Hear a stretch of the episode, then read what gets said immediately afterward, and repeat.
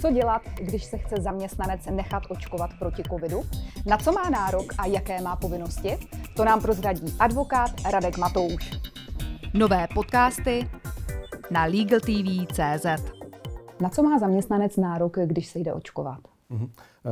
V takové situaci eh, má zaměstnanec vlastně podobné práva a povinnosti eh, podle zákonníku práce, jako v případě, pokud odchází na ošetření nebo vyšetření k lékaři. To znamená, zásadně má nárok na pracovní volno s náhradou mzdy, pokud zvolí eh, nějaké očkovací centrum v blízkosti eh, a v případě, pokud by se rozhodl pro nějaké očkovací centrum například v jiném městě, má nárok opět na, na pracovní volno, ale s náhradou mzdy pouze, pouze v tom rozsahu, jako kdyby si zvolil očkovací centrum hm, v té, ve svém městě nebo eh, v nějaké přiměřené vzdálenosti. Současně ale je potřeba zdůraznit, že i při této překážce v práci, stejně tak jako při návštěvě lékaře, zásadně platí, že zaměstnanec by měl tyto mm, návštěvy mm, absolvovat eh, mimo pracovní dobu, pokud, eh, pokud je to možné.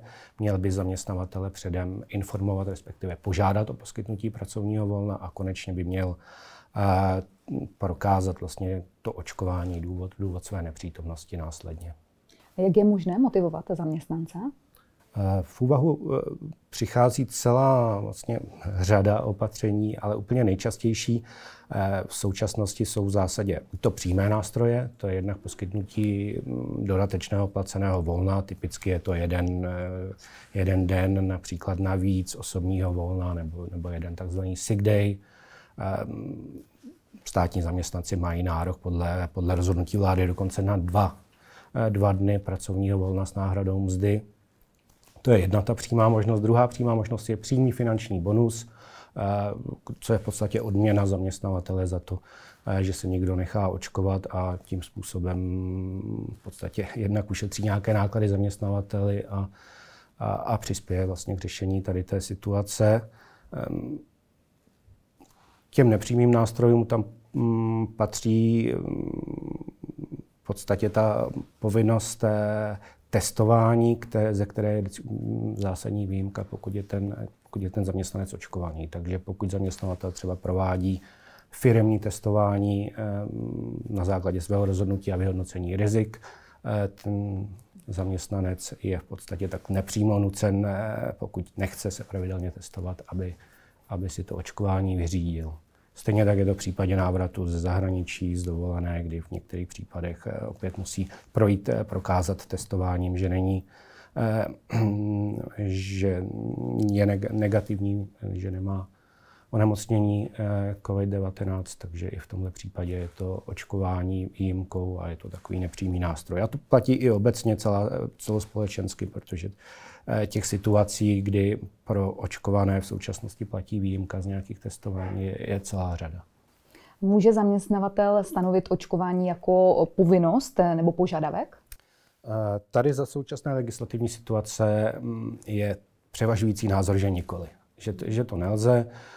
Existuje mm, Jo, povinné očkování není, není nic mimořádného, to existuje už dlouho, je dokonce na to speciální vyhláška, která upravuje povinná očkování eh, pro určité, bych řekl, citlivé, mm, citlivé pracovní pozice a oblasti, mm, například proti žloutence typu B, to je u celé řady eh, profesí v oblasti zdravotnictví nebo sociálních služeb povinné.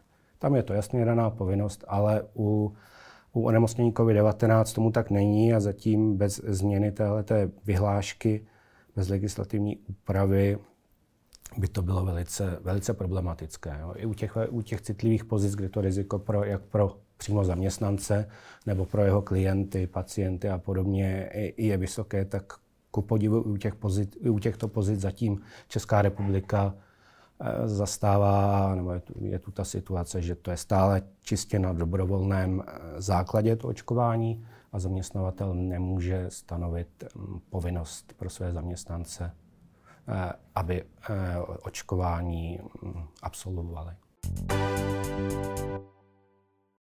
Může se zaměstnavatel na očkování ptát a v jakých případech?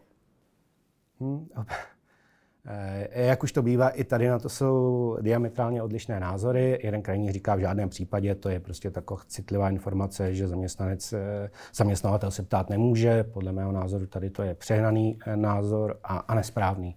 Jo, existuje celá řada důvodných a důvodných případů, kdy zaměstnavatel tuhle informaci potřebuje znát, například v případě, jak jsme řešili třeba to povinné testování, to sice bylo zrušené, ale řada zaměstnavatelů pokračuje v rámci firemního eh, testování nebo v případě návratu zaměstnance ze zahraničí, kdy zase je tam nějaká testovací povinnost, eh, takže, ze které se může ten zaměstnanec mm, v podstatě vyjmout, pokud, pokud prokáže to své to své očkování. Takže v, ve všech těchto případech eh, zaměstnavatel má legitimní právo se zaměstnance ptát na to.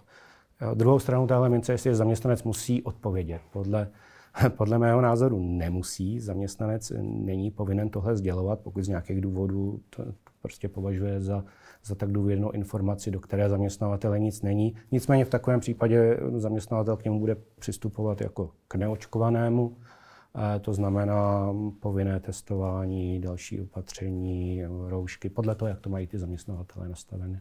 A jak je to s GDPR? No, GDPR v téhle souvislosti, to je samozřejmě eh, častý, častý, časté issue neboli problém, protože všichni se ohánějí GDPR na všechny strany a mm, zase na to existují naprosto odlišné názory.